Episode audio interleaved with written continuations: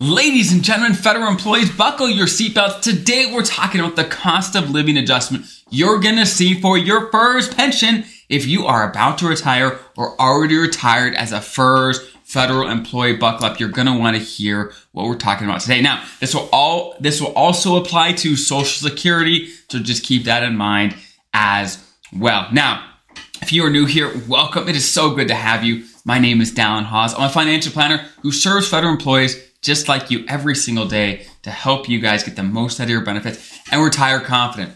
Let's dive right in. Now, before we get into the numbers of what I expect your cost of living adjustment to be for at the end of this year, which it'll be announced in October. And because it's not announced yet, it will be announced in October. Like I said, this is just an educated guess. We don't actually know. So don't don't come back in October like, oh, Dallin, you, you told me this and that. No, just hang on, calm down. This is just an educated guess on where things are going to be. And can things change? Of course, things change so rapidly nowadays. But again, this is my guess, okay? So bear that in mind. Now, this is how the cost of living adjustment is calculated, okay? Let me give you a sense for how they do it.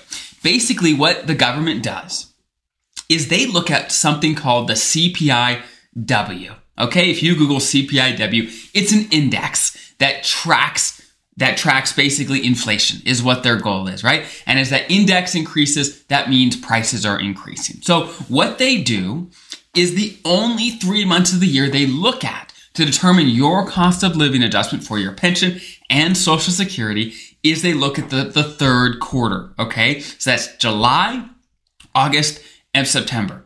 And they look at those months as, okay, what are the average, what basically, what is inflation? What are the prices at that point? Okay. So for 2023, this is what they're going to do. They're going to kind of going to compare 2022, the, the third quarter 2022 numbers to the third quarter of 2023. And if prices have increased, okay, um, basically if prices are higher, in the third quarter 2023 than they were in the third quarter of 2022, then boom, there's going to be some sort of cost of living adjustment. That's how it works. Now, spoiler alert, prices at in the third quarter of 2022 were relatively high. Okay, there was a pretty good peak right at that time in July, August, September when it comes to CPIW. Okay, so the odds that this third quarter prices are going to be higher than that, we don't know for sure again, but my guess is that they're probably not. And if they are, they won't be by very much. So my guess, right, my educated guess is that the cost of living adjustment might be zero. And if it's not zero, it's probably going to be close to zero. But again, we'll see. We do not know, but that again is my educated guess. Now, if you're a FERS employee, not CSRS, you folks have different COLAs, but for FERS employees, you know that you don't actually get you don't actually get the full cost of living adjustment. So, for example, let's say the CPIW, basically the COLA, how what inflation was, let's say it's 4%. Well, does your pension go up by 4%? The answer is no. As you know, or as you maybe don't know, as a FERS federal employee, you get what they call diet cola. Okay. Again, that's not the official term, but that's what most, a lot of people call it. Basically, this is how it works. If, if, if inflation is 2% or less, you do. You get the entire cost of living adjustment. You get the entire, you get the 2% or whatever it is of um, cost of living adjustment. That's how it works. However, if the inflation increased by, let's say, 2 to 3%, then you get 2%. Okay. You get 2%.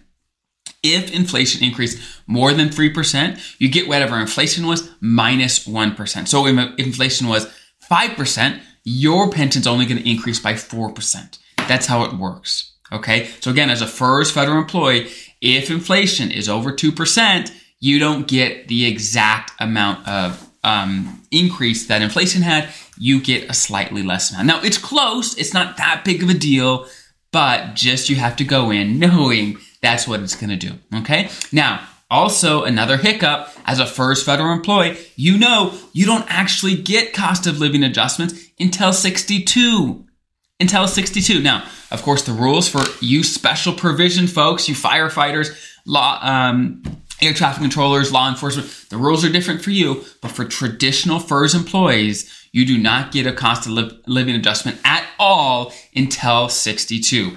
I'm not sure why. That's just how the rules are set up. So if you retire at 57, you've got five years with no cost of living adjustment. So you want to pray and hope that inflation is low during those five years for you. So if you just retired the last few years, not a great time. Okay. Still, you'll, you'll be fine as long as you have some wiggle room in your plan, but not a good time because prices have increased a lot and your pension hasn't increased at all.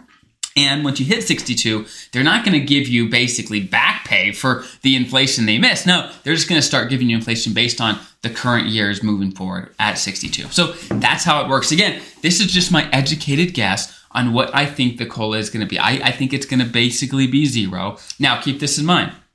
If your pension, let's say, doesn't get a cost of living adjustment or your social security doesn't get a cost of living adjustment, okay, but what increases almost every single year? Health insurance premiums, FEHB premiums, Medicare premiums, right?